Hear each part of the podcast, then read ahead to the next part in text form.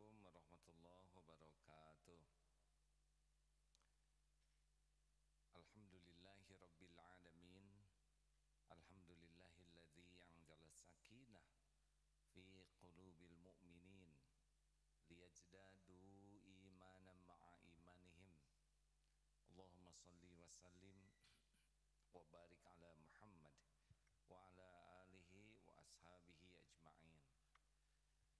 Alhamdulillahirabbil alamin, segala puja dan puji milik Allah Subhanahu wa taala yang menguasai segala-galanya dengan sempurna. Dialah yang menggenggam apapun yang Dia ciptakan. Sedangkan di alam ini seluruhnya adalah ciptaan Allah, milik Allah, dalam kekuasaan Allah setiap saat. Dan Allah lah yang menciptakan kita, juga menggenggam kita. Dan Allah muqallibal qulub, Allah yang membulak-balik hati. Oleh karena itu kita dengar alhamdulillahilladzi anzala sakinah. Dialah Allah yang menurunkan sakinah di hati orang yang beriman. Judul kita kali ini adalah tenang dalam segala keadaan.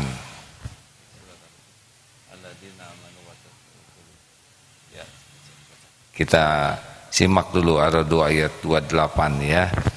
Alladzina amanu. Ya. A'udzu billahi minasy syaithanir rajim.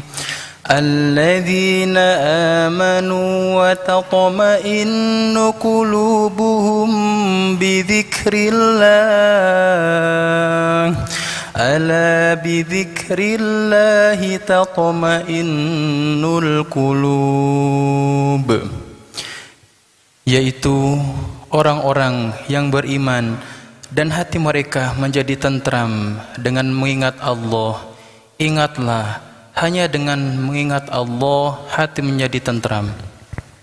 Alladzina amanu wa tatma'innu qulubuhum bizikrillah. Ala bizikrillah tatma'innul qulub.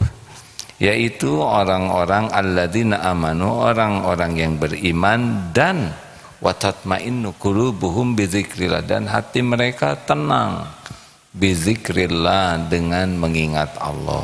Ala, ingatlah, camkan, bizikrillah, hanya dengan mengingat Allah hatimu akan tentram. Jadi sudah sangat jelas ya, kalau kurang tentram berarti kurang ingat Allah. Nah, dunia berikut isinya harta, gelar, pangkat, jabatan, kedudukan, popularitas, pujian, penghargaan, kekaguman orang. Oh, dunialah apa yang dikagum-kagumi orang, itu milik Allah, dibagikan oleh Allah, sesuka Allah, kepada siapa yang Dia kehendaki. Tidak perlu soleh untuk dapat dunia ini. Penjahat juga dikasih oleh Allah. Orang yang zolim juga dikasih. Oh, kedudukan, jabatan, gelar, orang yang tidak ingat Allah sama sekali juga dikasih. Karena dunia berikut isinya tidak ada apa-apanya bagi Allah. Ya, kecil sekali, nggak ada apa-apanya. Dibanding matahari saja sudah selesai dunia ini. Tetapi yang ada apa-apanya, yang Allah suka, yaitu hati. Nah, dan akal dan fisik yang taat kepada Allah. Nah, ini spesial. Jadi dibikin pintar, diberi gelar, diberi kekayaan, diberikan penampilan indah, diberikan popularitas, diberikan, ah itu mah biasa. Tidak sesuatu yang spesial. Tetapi orang yang diberi kemampuan ingat Allah dengan benar, yakin ke Allah, yang berbuah patuh dan pasrah, ah ini spesial. Kenapa spesial zikrullah? Karena fadkuruni adkurkum. Nah, ini yang paling spesial. Maka ingatlah padaku, aku ingat padamu. Jadi orang yang diingat oleh Allah dengan spesial, itulah orang yang spesial. Bukankah orang yang spesial juga di hati kita diingat terus, benarkah?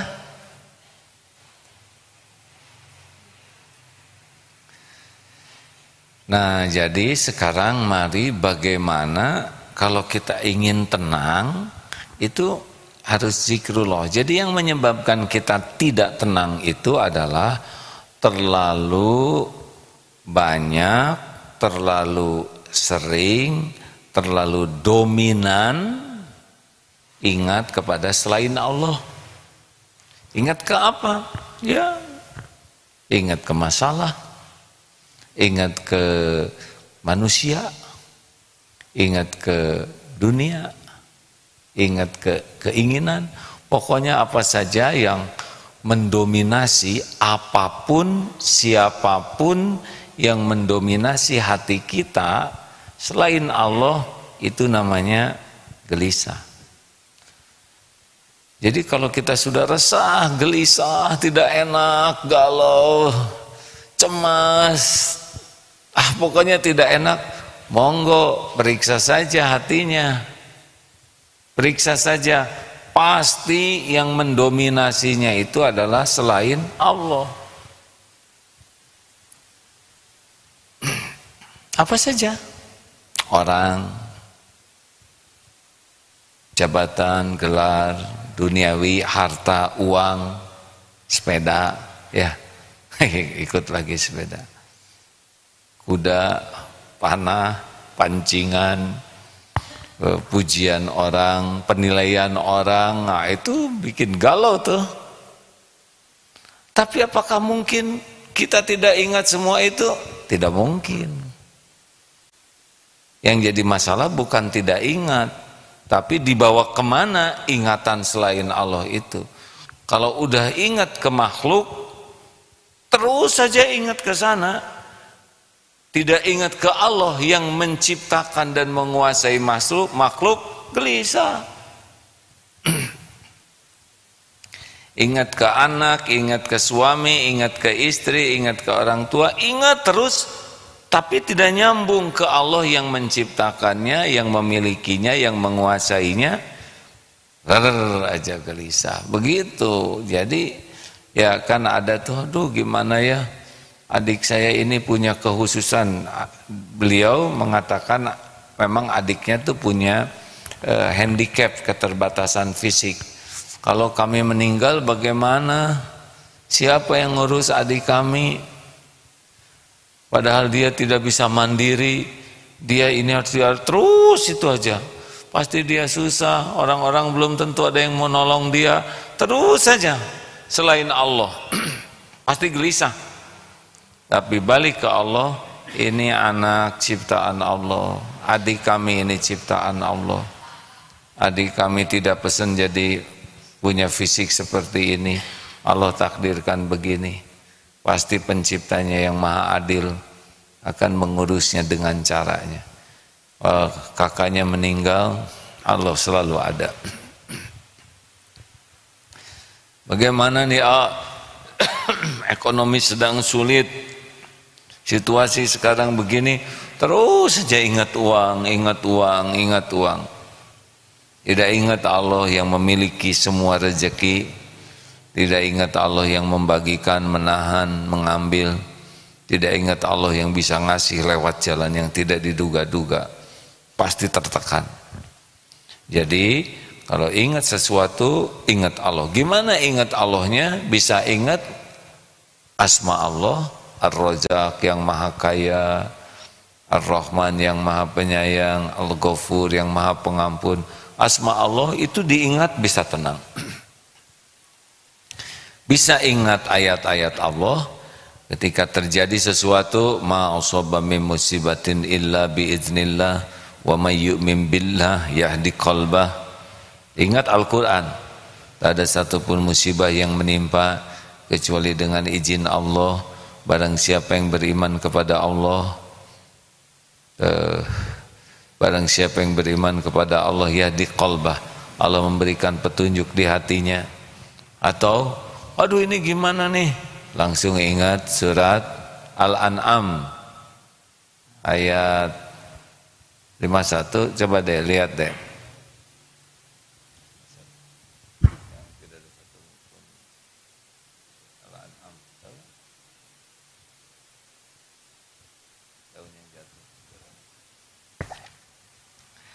Ingat, wah ini ada musibah nih. Ma asaba min musibatin fil ardh wala fi anfusikum illa fi kitabim min qabli an nabra'aha. Tak ada satupun musibah yang menimpa di bumi ini maupun pada dirimu kecuali sudah tertulis di Lauh Mahfudz sebelum kami mewujudkannya. Inna dzalika 'alallahi yasir, dan yang demikian itu mudah bagi Allah. Likaila ta'sau 'ala ma fatakum wa la tafrahu bima atakum wallahu la yuhibbu kulla mukhtalin fakur, agar kalian tidak terlalu berduka cita dengan apa yang luput, yaitu kejadian yang tidak cocok, dan jangan terlalu gembira dengan apa yang Allah berikan padamu, dan Allah tidak menyukai orang yang sombong lagi membangga-banggakan diri. Aduh, saya lagi sendirian, sepi. Langsung ingat Al-Hadid ayat lima, wa huwa ma'akum aina ma kuntum wallahu bima ta'maluna basir, dan dia Allah bersamamu dimanapun kau berada, dan Allah melihat apapun yang kau kerjakan. Wah, akan ada ancaman ini nih, ada ancaman itu. Ingat surat At-Taubah.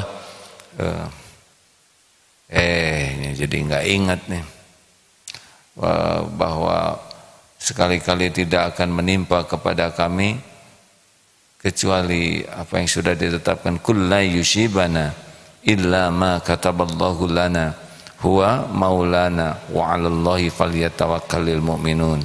Katakanlah sekali-kali tidak akan menimpa kepada kami kecuali apa yang sudah ditetapkan Allah untuk kami. Dialah Allah pelindung kami, dan kepada Allah lah orang-orang yang beriman bertawakal. Jadi bagian dari zikir itu adalah sesudah ingat asma Allah, asmaul husna, juga ingat ayat-ayat Allah, itu zikir. Silakan Ustaz, bacakan yang tadi ya. Ini salah satu zikirnya. Quran surah Al-An'am surah ke enam di ayat ke lima puluh sembilan. A'udzu billahi minasy syaithanir rajim. Wa 'indahu mafatihul ghaibi la ya'lamuha illa hu wa ya'lamu ma fil barri wal bahri وَمَا تَسْقُطُ مِنْ وَرَقَةٍ إِلَّا يَعْلَمُهَا وَلَا حَبَّةٍ فِي ظُلُمَاتِ الْأَرْضِ وَلَا رَطْبٍ وَلَا يَابِسٍ إِلَّا فِي كِتَابٍ مُبِينٍ. Dan kunci-kunci semua yang gaib ada padanya, tidak ada yang mengetahui selain dia. Dia mengetahui apa yang ada di darat dan di laut. Tidak ada sehelai daun pun yang gugur yang tidak diketahuinya. Tidak ada sebutir biji pun dalam kegelapan bumi, dan tidak pula sesuatu yang basah atau yang kering yang tidak tertulis dalam kitab yang nyata, kitab Lauhul Mahfuz. Dan pada sisi Allah lah kunci-kunci semua yang gaib. Tak ada yang mengetahuinya kecuali dia, Allah sendiri. Dialah Allah mengetahui apa yang ada di daratan dan di lautan, dan tiada sehelai daun pun yang gugur, melainkan dia, Allah, mengetahuinya pula. Dan tidak jatuh sebutir biji pun dalam kegelapan bumi, dan tidak satu pun yang basah atau yang kering, melainkan seluruhnya tertulis di dalam kitab yang nyata, Lauhul Mahfuz. Ah, ini sangat menenteramkan hati, betul? Kalau sudah terjadi, makanya Al-Quran bagus sekali dibaca, lebih bagus lagi juga dipahami. Menghafal Quran itu bagus, berkah, dan lebih bagus lagi selain menghafal, memahami. Karena kalau tidak paham, maka kurang daya daya zikrullahnya. Jadi kalau daun jatuh saja sudah tercatat, diketahui Allah, tercatat di Lauh Mahfuz. Kira-kira jodoh Ustadz tercatat nggak, Ustadz? Kan? Kan? Maaf nih Ustadz, namanya D M P, dalam masa penantian ya. Tenang Ustadz ya. A A menyampaikan ini untuk nambah keyakinan, karena ada yang cemas, masa daun jatuh tertulis di Lauh Mahfuz segede gini nggak ada tulisannya ya, masa sebutir biji dalam kegelapan Allah tahu tersembunyi di dalam tanah, satu butir biji segede gini nggak ketahuan. Maaf ya. Jadi tidak ada yang tidak diketahui Allah. Nah, zikir yang kedua adalah zikir dengan Al-Quran itu, karena Al-Quran itu kalam Allah. Aduh, rezeki saya gimana? Ingat surat Hud ayat enam. Ingat Ar-Razak, Allah yang maha memilih, membagikan rezeki, memiliki rezeki, dan ingat juga Al-Quran.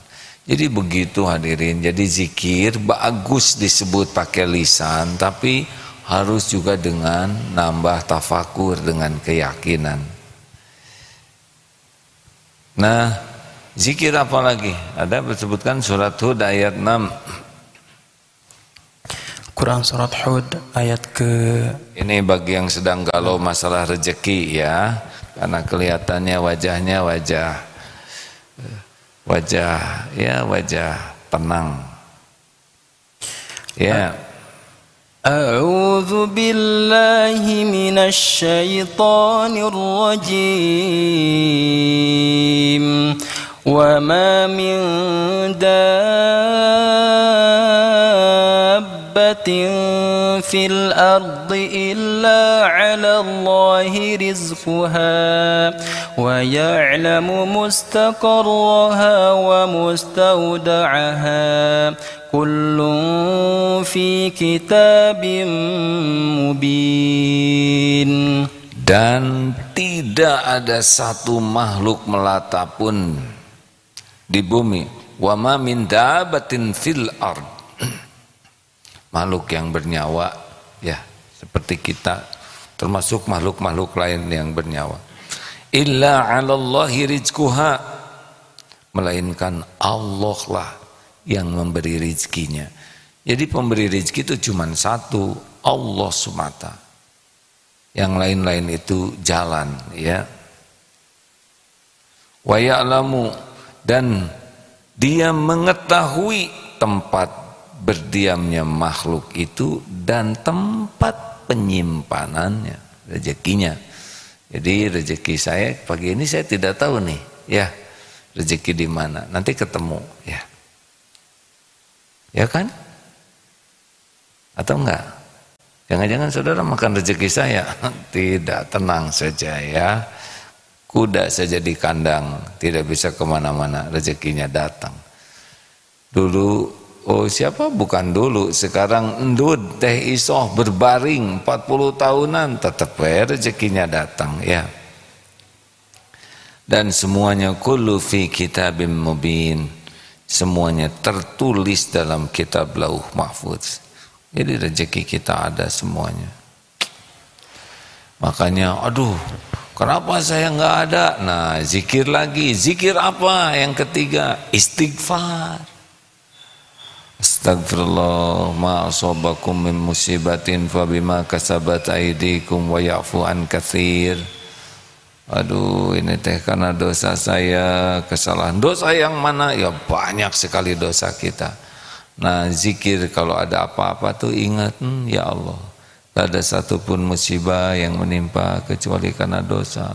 Dosa kita kan sangat banyak dan sangat macam-macam, dan bentuk ke bentuk tegurannya juga beragam.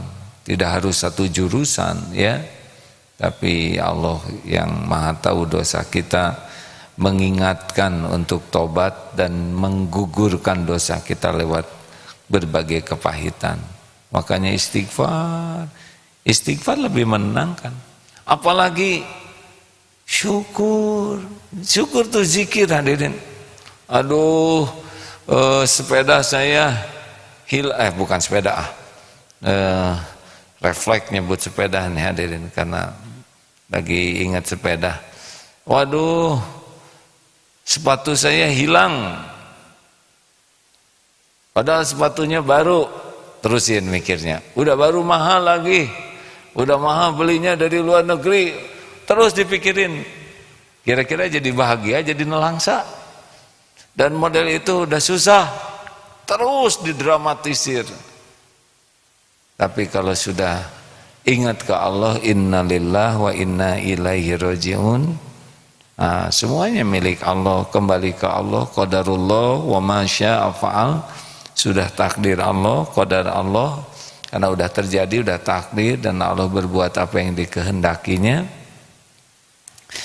Alhamdulillah, ya Allah. Eh istighfar dulu. Astagfirullah, jangan-jangan selama pakai sepatu ini ujub, ria, kurang khusyuk kalau ke masjid karena lebih ingat sepatu, ya. Nah, jadi ingat dulu sedikit, ya, ke masjid pakai sepeda. Pemberian ini, pemberian teman yang bagus. Itu jadi susah khususnya. Karena ingin sepedanya ada di saf yang sama. Ya, sebab kalau sepeda di luar takut banyak peminat. Tapi ketika menggunakan sepeda yang tawadu, ya, rendah. Yaitu yang, bukan tawadu kalau sepeda. Sepeda yang tulus gitu. Atau sepeda yang bersahaja.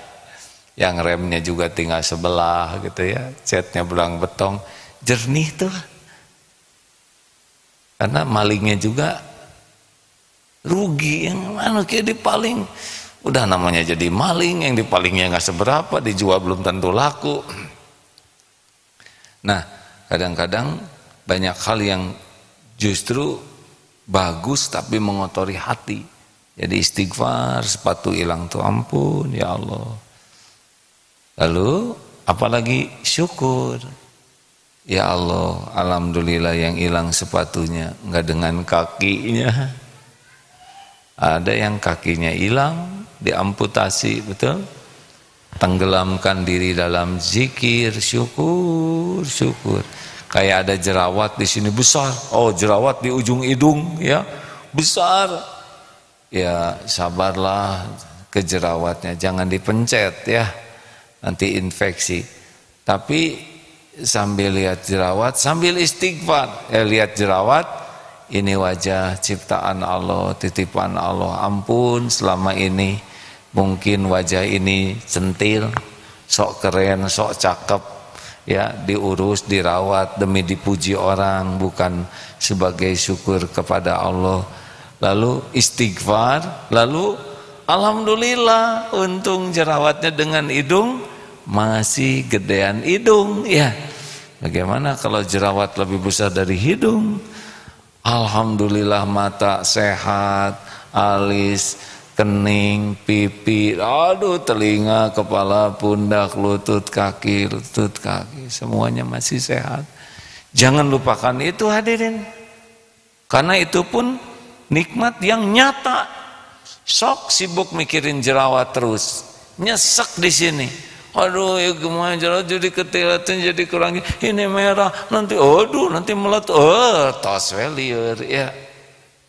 Ingat ke Allah, istighfar dan hamdalah. Tuh begitulah hadirin sekalian. Jadi jangan suka ngilang-ngilangin karunia hanya karena satu kepahitan, satu hal kejadian yang eh, ya yang tidak kita duga, kita tidak sangka, sampai kita kepikiran terus, tapi jadi lupa terhadap karunia yang Allah berikan lainnya. Padahal melimpah karunia yang nyata ada, nyata ada dan bisa kita syukuri. Masya Allah. Pasti ada yang nanya nih, kenapa mencerang sekali jaketnya? Ini jaket bacaannya M M Q. Artinya apa? Ada di sini. Majelis Manajemen Kolbu. Oh iya.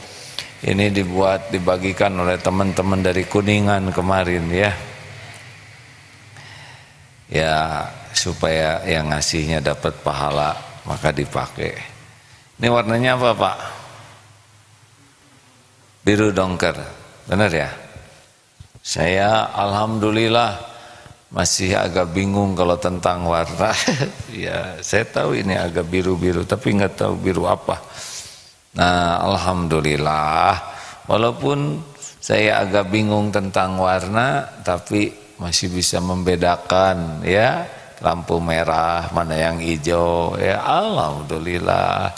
Hanya yang remeng-remeng kayak gini antara hijau kuning suka bingung ya, nggak apa-apa, yang penting merah dan hijau.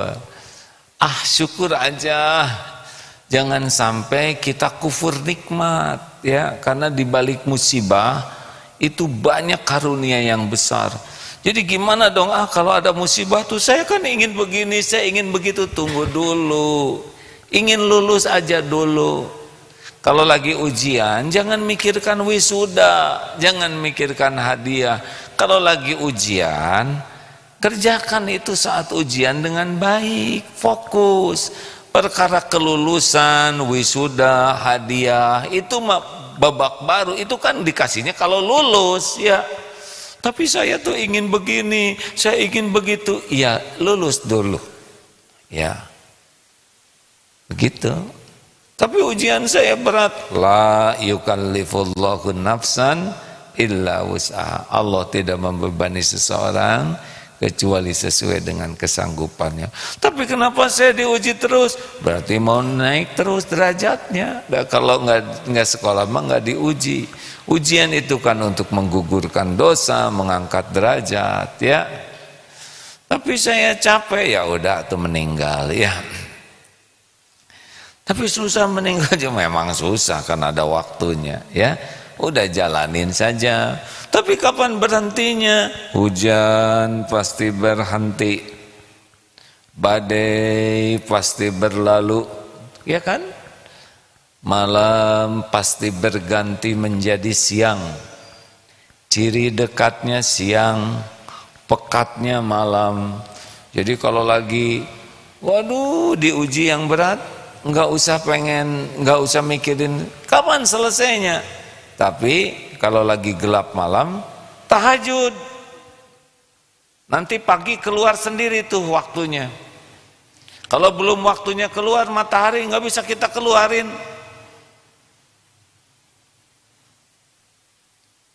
Makanya kalau lagi sulit, dah tahajud. Artinya deketin Allah wae. Dah masalah mah udah diukur, dikuasai Allah. Cari hikmahnya, banyak tobat, sempurnakan ikhtiar. Nanti ada hikmahnya ya. Yang bahaya tuh kalau niat kita tidak lurus, sikap kita tidak lurus. Ah gimana, ah saya sudah berusaha berbuat baik tapi begini. Ya udah nggak apa-apa, Allah kan ngelihat semuanya. Terus saja jalanin dengan baik. Seperti tadi ya, banyak zikrullah dengan asma Allah, banyak zikrullah dengan Al-Quran, banyak zikrullah dengan taubat, banyak zikrullah dengan hamdalah, banyak zikrullah dengan sholawat. Nah sambil sholawat tuh sambil ingat juga tuh, perjuangan Rasulullah, pengorbanan Rasulullah. Bandingkan apa yang kita hadapi sekarang dengan yang dihadapi Rasulullah, nggak ada apa-apanya kita ini. Ya, Rasul itu niatnya baik loh hadirin, sangat baik, ingin manusia itu selamat, dapat hidayah, ya.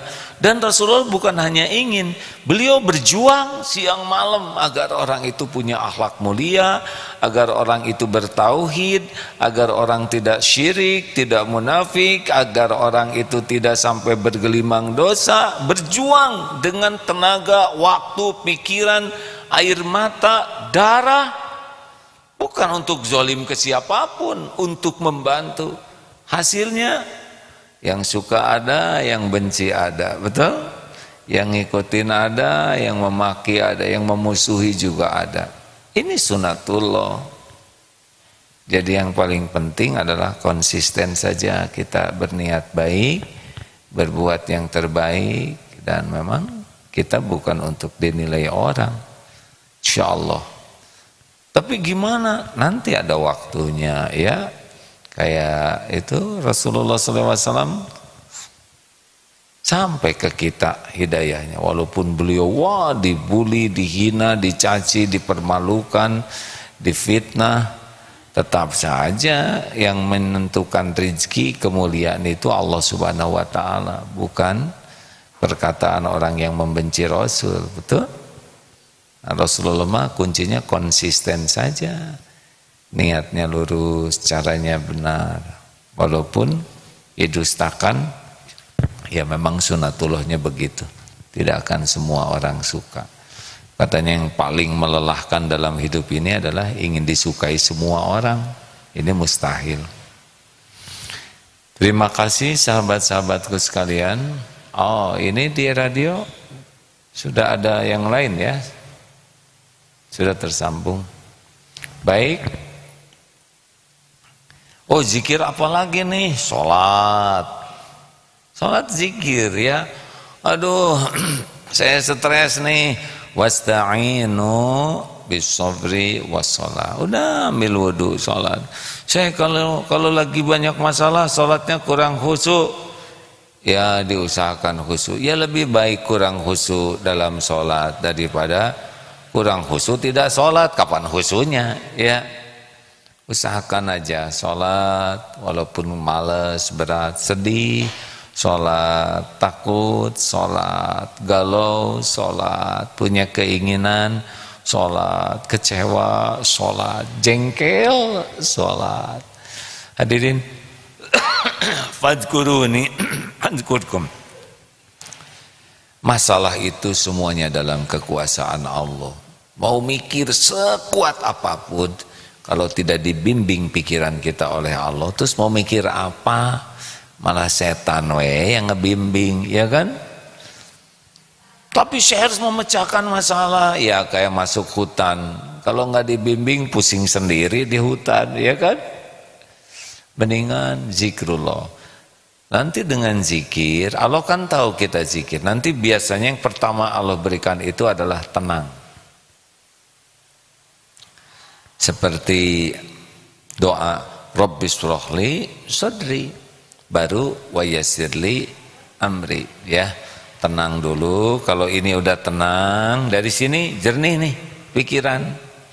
Karena kalau ini wah, kalau emosi ini enggak jernih syariatnya. Ini tenang, kemudian pikiran jernih. Nah, kalau jernih bisa menangkap nanti bimbingan, ilham, taufik, hidayah Allah, ya. Nanti Allah mengatur. Kalau kita ingat ke Allah, oh ini hambanya ingat kepada Allah, ini hambanya bersujud, ini hambanya minta ampun. Allah tahu kita minta ampun, kita mensyukuri, Allah tidak menyia-nyiakan. Ini hamba sungguh-sungguh nih kembali ke Allah. Salat itu kan ada ada Fatihah tuh penting sekali. Ihdinas siratal mustaqim. Aduh, ini harusnya paling enak ketika kita e, meminta ini. Ya Allah, tunjukkan kepada kami jalan yang lurus. Ya, dalam solusi apapun. Siratal ladzina an'amta 'alaihim. Ah, jalan orang-orang yang kau beri nikmat kepadanya. Jadi Fatihah tuh, aduh, harusnya paling kita nikmati tuh. Udah muji Allah, udah ikrar, iyyaka na'budu wa iyyaka nasta'in, der minta ditunjuki dalam menghadapi hidup ini. Sayang kalau Fatihahnya jeblok ya. Padahal itu permintaan yang sangat strategis. Bukan jalan orang yang dimurkai Allah atau jalan yang sesat. Nah, sholat, perbanyak sholat, tapi sholatnya juga usahakan yang berkualitas. Nanti Allah tuntunlah hadirin. Tidak ada masalah kita yang di luar kekuasaan Allah, karena terjadi juga dengan izin Allah. Dan solusi terbaik itu ada dalam genggaman Allah. Dan kalau Allah nolong ya mudah-mudah, kalau Allah belum nolong ya tidak bisa ya. Kalau Allah tidak nolong ya nggak berdaya. Makanya masalah terbesar kita dalam menghadapi hidup ini ditolong Allah atau tidak. Kalau Allah nolong, wa yuridka bi khairin fala radda li fadli, tidak ada yang bisa menolak kalau Allah menghendaki kebaikan. Makanya jangan terlalu riweuh dengan masalah. Tapi sibuklah kembali ke Allah yang menguasai setiap masalah. Jangan terdramatisir oleh masalah ya. Begitulah rekan-rekan sekalian, semoga Allah yang Maha Mendengar menolong kita menyikapi segala urusan dengan sikap yang Allah sukai. Wasta'inu bisabri wassalah, hasbunallahu wa ni'mal wakil, ni'mal maula wa ni'man nasir. Cukuplah Allah sebagai pelindung, penolong kita, dan dialah sebaik-baik penolong. Hasbiyallahu la ilaha illa huwa alaihi tawakkaltu wa huwa rabbul arsyil azim. Cukuplah Allah bagi kita. Karena Allah lah satu-satunya pemilik, penguasa, penentu segala-galanya, yang segala yang dikehendakinya pasti akan terjadi tanpa bisa ditolak, dihalangi, dan apa yang tidak dikehendakinya tidak akan pernah terjadi. Allah Maha Dekat, Maha Menatap, Maha Mengerti, Maha Baik, Maha Menolong. Cukuplah Allah. Cukuplah Allah. Hasbunallah wa ni'mal wakil, ni'mal maula wa ni'man nasir. Dan zikir yang penutup di antara zikir-zikir lainnya adalah doa. Harus banyak doa ya. Ingat sesuatu, doa. Saya belum hafal doa Quran, saya belum hafal doa bahasa Arab, ya sudah, bahasa Indonesia. Tapi bahasa Indonesia ya belum sesuai dengan ejaan yang disempurnakan. Eh, riweh pisan. Ya sudah, bahasa Sunda. Ya. Allah Maha Dekat, Maha Mendengar. Doa, doa itu zikir. Dan doa bisa jadi jalan berubahnya takdir. Daripada banyak pusing mikirin, mending banyak doa. Ya Allah, balikan hatinya, lembutkan hatinya. Tuntun ya Allah, tolong, tolong ya Allah. Ya Allah, tampakkan yang hak itu hak, yang batil itu batil. Ya Allah, berikan kesabaran, tolong ya Allah. Berikan saya ketenangan. Itu bisa ngomong gitu. Apa yang kita inginkan tinggal minta. Karena Allah Maha Mendekat dan Maha Mendengar. Wa idza sa'alaka 'ibadi anni fa inni qarib. Jika hamba bertanya kepadamu wahai Muhammad tentang aku, katakan aku adalah dekat. Nah, ini sedang mendengarkan Allah Subhanahu wa taala ya. Makanya zikir selanjutnya banyak doa. Doa, doa, doa. Bicara aja ke Allah pasti didengar kok. Mau lembut, mau halus, mau di dalam hati. Bahkan sebelum mulut ini bicara, Allah sudah tahu yang mau dibicarakan oleh kita. Ya, kenapa dong Allah udah tahu kok Allah nggak nolong? Ya karena ingin kita jadi zikir. Ih, ribet amat ya. Kalau kita, Allah tuh ingin kita dekat terus dengan Allah. Makanya dikasih berbagai kejadian. Karena kalau dikasih senang tuh kecenderungannya lupa ke Allah. Betul? Betulkah hadirin? Nah, kalau dikasih ancaman Ini ada dulu seseorang yang jadi banyak berlindung ke Allah gara-gara hutangnya didatangi debt collector. Tahu-tahu debt collectornya kurus, kurang zikirnya. Nah, baru zikirnya lebih kuat ketika debt collectornya gede-gede. Tolong saya ya Allah, gitu. Jadi memang kalau susah ditarik oleh Allah dengan nikmat, kita bisa syukur, jangan heran kalau kita ditarik oleh Allah dekat dengannya dengan musibah. Atuh ah, jangan sampai saya ditarik oleh Allah dengan musibah. Ya syukur atuh sekarang. Nah kita mah syukur enggak ya, sabar enggak, jadi weh pusing. Terima kasih Bapak Ibu yang baik, sahabat-sahabat sekalian, semoga ada hikmah dan manfaatnya uraian sederhana ini.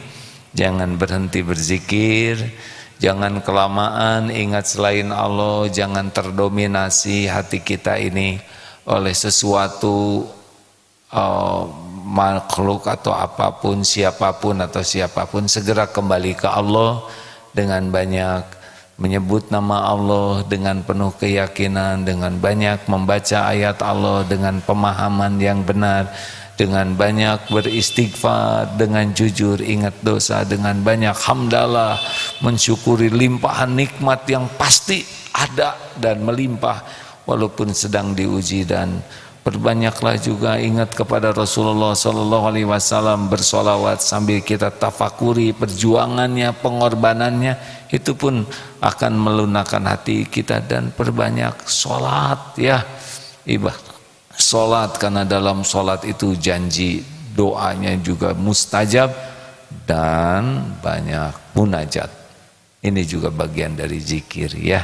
Mudah-mudahan dengan demikian masalah membuat kita jadi makin dicintai Allah, makin bahagia, makin mulia. Insya Allah ada waktunya nanti masalah itu oleh Allah diakhiri dengan cara yang baik, baik bisa diduga maupun tidak diduga oleh kita. Allahumma salli ala sayyidina Muhammadin wa ala alihi wa ashabihi ajma'in. Alhamdulillahi rabbil alamin. Ya Allah, hasbunallah wa ni'mal wakil, ni'mal maula wa ni'man nasir. La ilaha illa anta ya Rabb, subhanaka inna kunna minaz zalimin. Rabbana zalamna anfusana wa illam taghfir lana wa tarhamna lanakunanna minal khasirin. Allahumma ij'alna minat tawwabin ya Allah, waj'alna minal mutatahhirin, waj'alna min ibadikas sholihin ya Allah. Allahumma inna nas'aluka taubatan nasuha wa taubatan qablal maut wa rahmatan 'indal maut wa maghfiratan ba'dal maut. Allahumma hawwin 'alaina fi sakaratil maut. Allahumma inna nas'aluka husnal khatimah wa na'udzubika min su'il khatimah. Allahumma ighfir lana wa liwalidina warhamhum kama rabbawna shighara. Allahumma ighfir lil mu'minina wal mu'minat wal muslimina wal muslimat al ahya'i minhum wal amwat. Ya Allah, berkahi berkahi pertemuan ini ya Rabb. Ampuni kami lebih banyak lupa padamu daripada ingat. Ampuni hati pikiran kami masih disibukkan duniawi, bukan memikirkan engkau pemilik segalanya. Ampuni ya Allah, kami sering berburuk sangka padamu.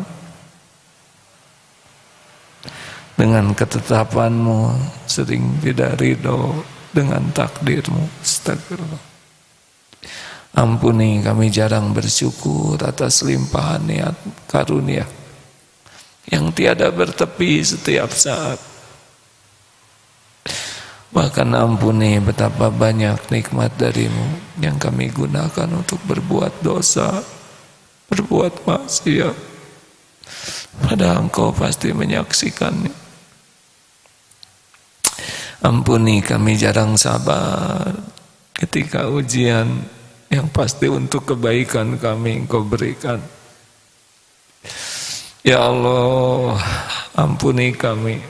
Kami lebih sibuk bersandar pada makhlukmu, bukan kepadamu. Lebih banyak mencari pujian, cinta makhlukmu, bukan cintamu. Masih banyak merindukan makhlukmu, bukan rindu padamu. Ampuni kami lebih banyak takut kepada makhlukmu, bukan takut padamu. Putuskan harapan kami dari makhlukmu ya Rabb, cukupkan hanya berharap padamu, karena engkau pemilik, penguasa, penentu segalanya. Cabut kegalauan takut kepada makhluk, tapi cukupkan takut padamu, takut jauh darimu, takut engkau tidak ridho, takut tidak bisa pulang kau jumpa denganmu. Allahumma ighfir lana wali walidina warhamhum kama rabbawna sigara. Ampuni kami ya Allah, belum jadi anak yang berbakti kepada orang tua. Ampuni segala luka yang ada di hati orang tua karena perbuatan kami. Jangan golongkan kami menjadi anak durhaka, ya Allah. Rabbana hablana min azwajina wa dzurriyyatina qurrata a'yuni waj'alna lil muttaqina imama. Berkahi dan selamatkan keluarga kami, keturunan kami ya Allah. Bersihkan hatinya, muliakan akhlaknya,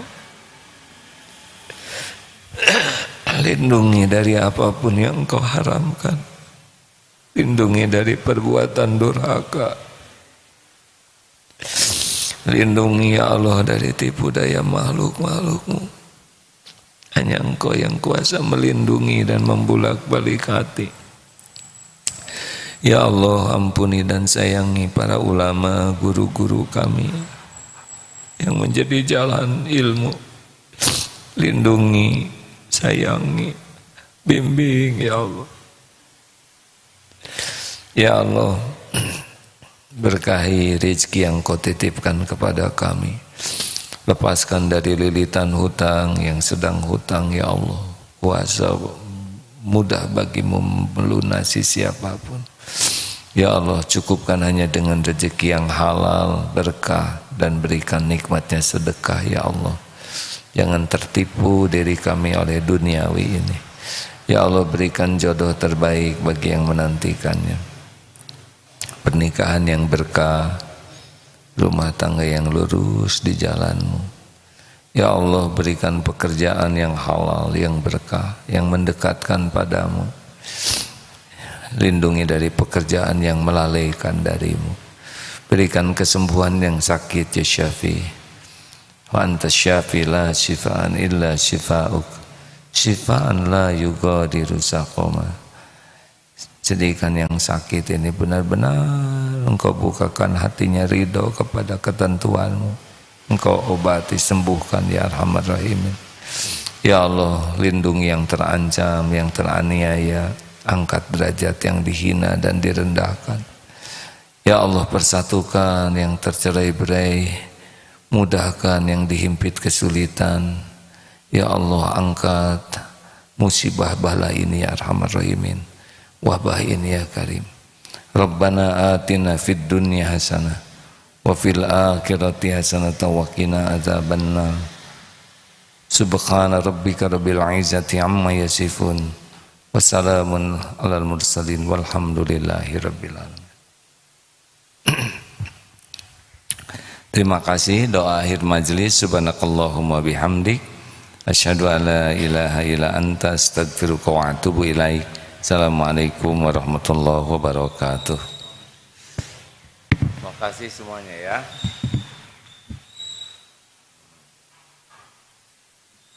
Ya. Beres-beres lagi.